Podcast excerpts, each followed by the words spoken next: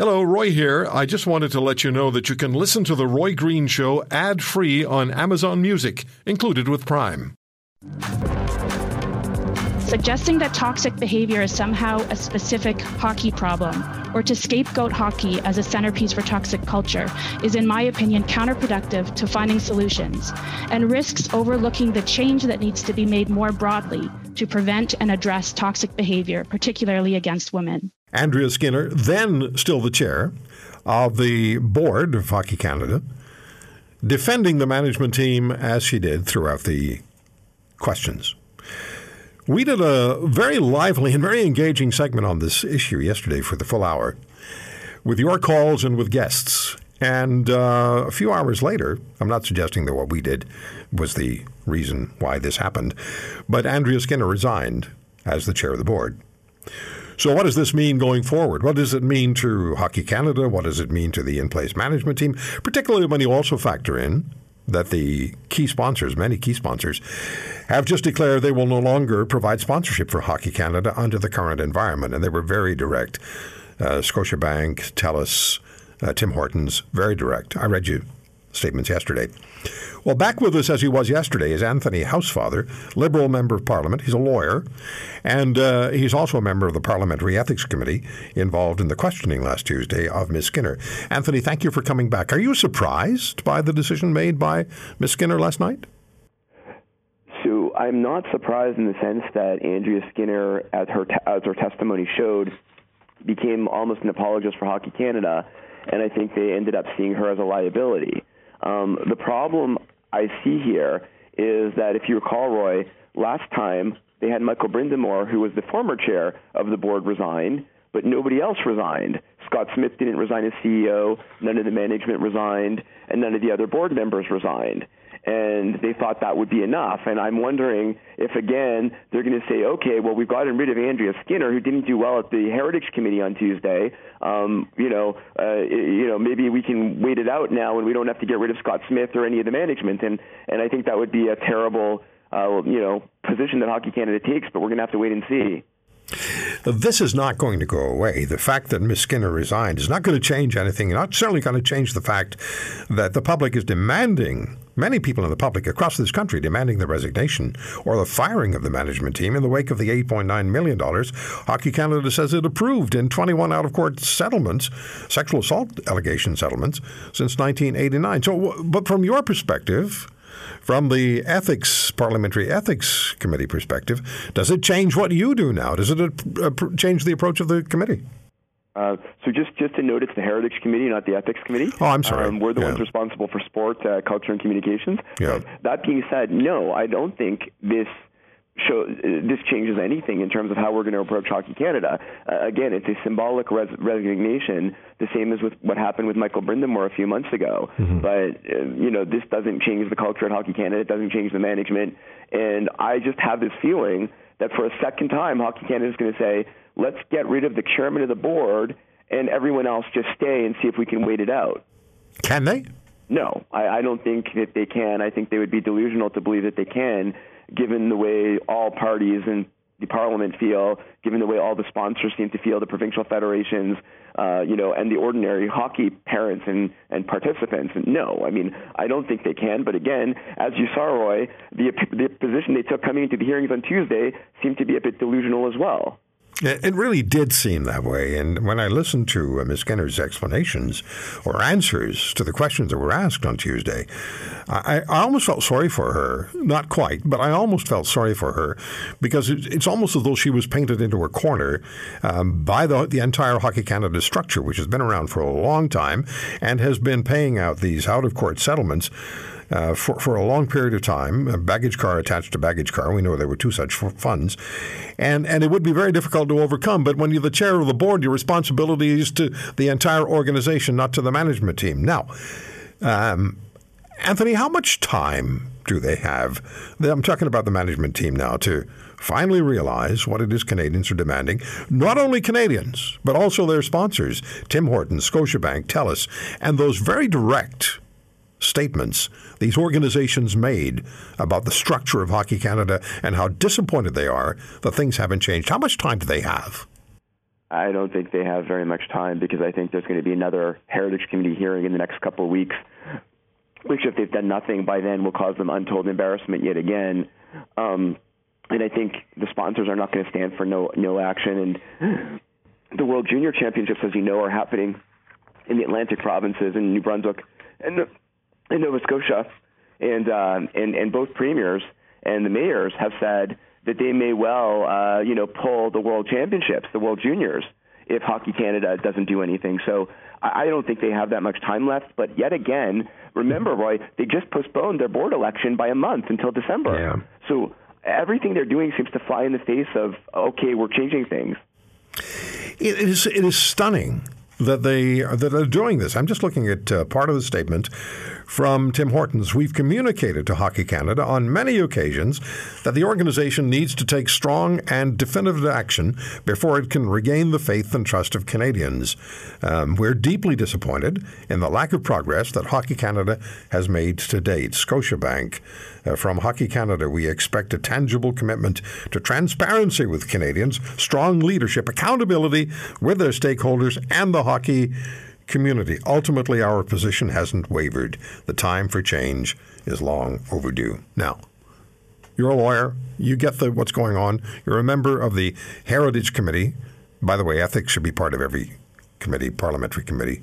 But I mean, ethics certainly should be part of all yeah, parliament. Yeah, yeah. Everything that happens in government, anywhere in government. But what we could talk about that all day if you like. What um, what about what kind of structure do you envision um, for Hockey Canada? What do you think should change? Everything? Well, I, I mean, I, I don't know about everything. I mean, I think it, it's more the people that are there and the priorities, right? Uh, Hockey Canada needs to put in place a culture that has a zero tolerance policy for sexual misconduct. It needs to have training programs that are put in place for people at all levels of hockey. Uh, it needs to have people who, in good faith, want to work towards a different type of system. I don't think it's the structure, like the way that they're organized between the federations and national body, that's the problem. It, it, it, it's the management that's there and what they've done over the last period of time, which seems to be a very big sense of entitlement mm-hmm. um, in condoning a culture um, of, you know, boys will be boys and let's pay the people off.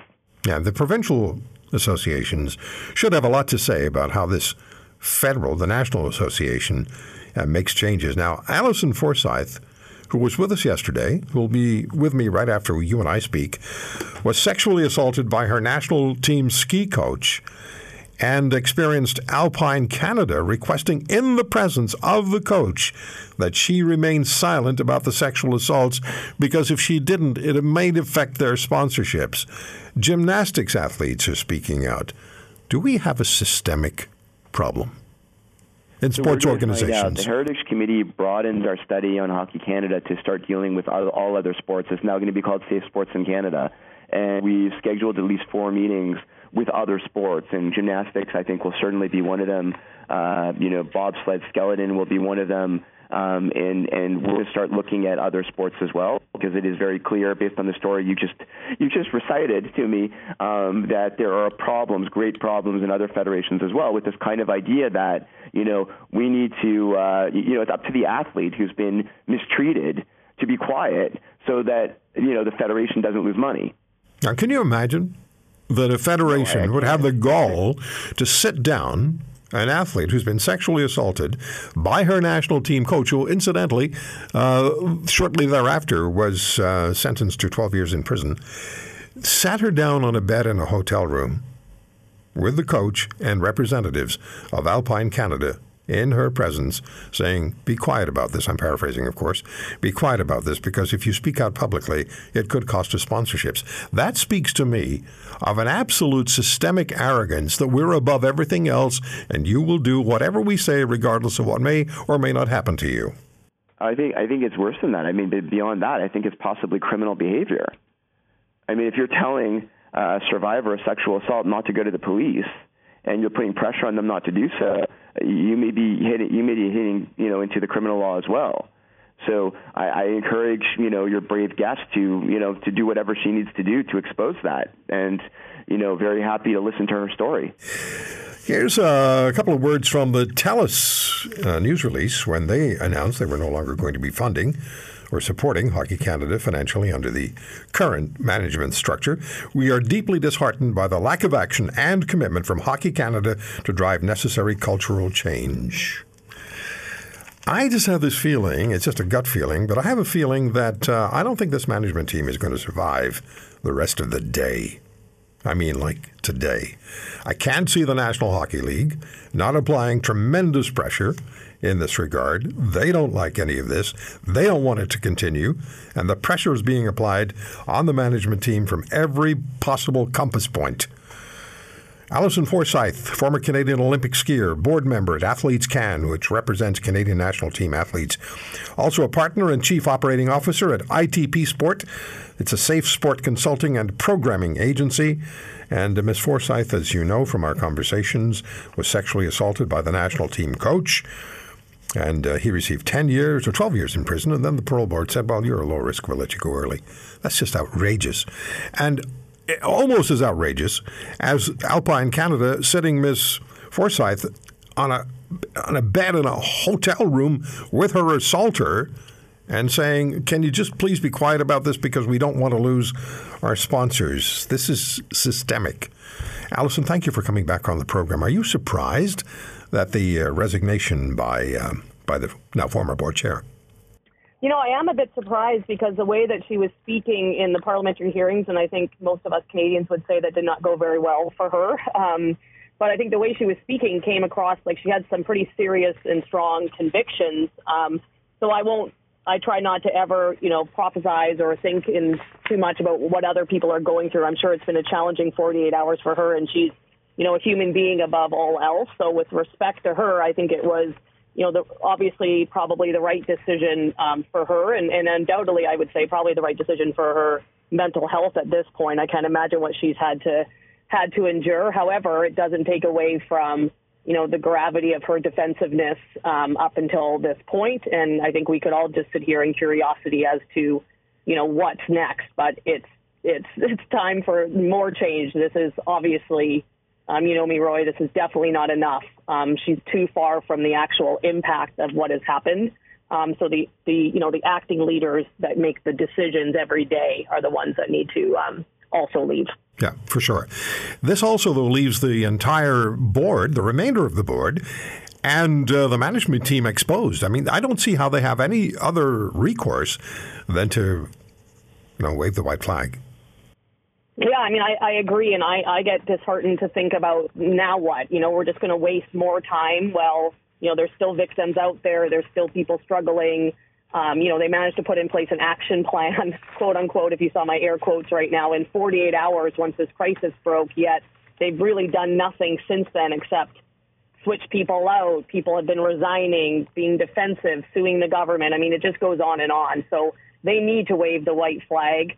Um, and it's time to step away. And, and I truly believe there are sport leaders in this country that can step in, and, and our children are so far removed from Hockey Canada, unfortunately, not probably from the funding that they'll need to get back. But um, I'm at a rink right now Speaking of which, but I think they're so far removed that I have no doubt that hockey will continue tomorrow and be in a much more positive place once this transition occurs. Yeah, and they also have to deal with the fact that provincial federations have had it with them, are withdrawing uh, support and funding. It, it, it's just crumbling around them. They've got nothing left to hold on to. But let's talk a little bit more about what it is that you do at ITP Sport because uh, if we have a systemic situation across this country in at least some national sports organizations, and we know what you challenge, were challenged with by Alpine Canada, mm-hmm. uh, what is it you do at, at, ITP Sport, Allison? And tell us about the success that you're having or the work that you're doing with Soccer Canada. Well, that's great. Thank you for asking. So, um, our company, it's myself and my business partner, Elan Yampolsky. He's worked in safeguarding of children and safeguarding in sport for 15 years. Um, I obviously bring a unique perspective of a survivor um, of sexual abuse within the system, so firsthand lived experience and expertise. Um, what we recognized, Roy, about two years ago was this was a massive issue in the country. We were already managing independently, managing complaints on behalf of some national sporting organizations, and we just looked around and said, okay, who, who if not us, um, can support both obviously due process for complainants and respondents because we do do independent complaint management, Um, I am the fortunate person who gets to head up prevention, so I focus a lot on very specific, sport specific, um, you know, normalization of behavior specific prevention and awareness. Um, and education. The big thing here, Roy, that I want everyone to understand is every sport has an issue with the normalization of behaviors. Um, most notably, you see that toughen them up attitude that is still going on in sports. So I specialize in breaking through the culture, um, the toxic culture, and shifting the behaviors to be safer for all participants. Do, do you agree? Is it your sense that the, I don't want to just use a word um, at random here, but do you have a sense there's a systemic issue in uh, national sports organizations? I mean, when I first heard that Hockey Canada uh, management were having uh, championship rings cast for themselves that cost three thousand dollars each, uh, wait a minute, you weren't on the ice. You, you did nothing to really earn this this ring that right. you're going to be sporting. So, is there a systemic issue across the spectrum here? Absolutely. Um, there is, Roy, and, and, part of this is, as you just mentioned, there's a huge gap between the athlete base in a national sporting organization um, and the administrators. So that's the biggest gap that I see and the gap that I try to close because there are great sports administrators out here um, trying to do great things on behalf of their national team athletes. But if they stay in the boardrooms and if they're, you know, focused on producing the rings and, you know, maybe I don't know, flying somewhere to hand out inappropriate medals to women's national teams. I mean, if that's their focus and it's ego based and organizational protection based, we're all in trouble. So we need to close the gap between the administrators of the organization and why they're there, which is the athletes and coaches on the field of play or on the rink. If you want to hear more, subscribe to The Roy Green Show on Apple Podcasts, Google Podcasts, Spotify, Stitcher, or wherever you find your favorites. And if you like what you hear, leave us a review and tell a friend. I'm Roy Green. Have a great weekend.